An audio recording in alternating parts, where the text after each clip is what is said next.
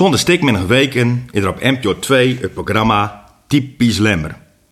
Ik had al een voorgevoel en dan bleek heel uit te komen.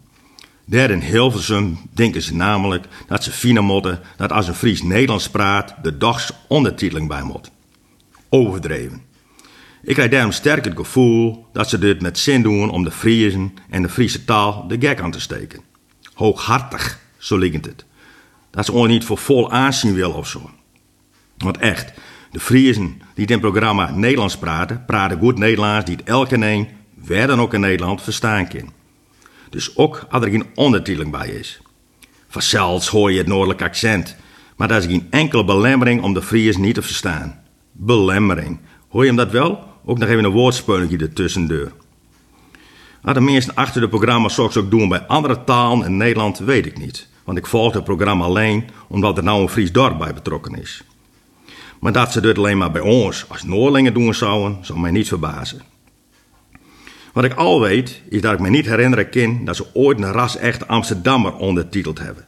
Maar ik kan het mis hebben hoor, maar mijn gevoel zou het vernierd. De Fries past hem aan en dan wordt hij weer weggezet als één die niet fatsoenlijk Nederlands praten kan. Tenminste, de filmmakers van televisieprogramma's.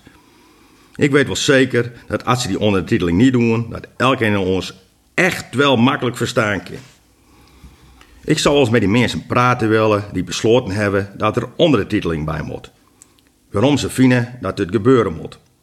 Ook zou ik wel eens van gedachten wisselen willen met de vertalers.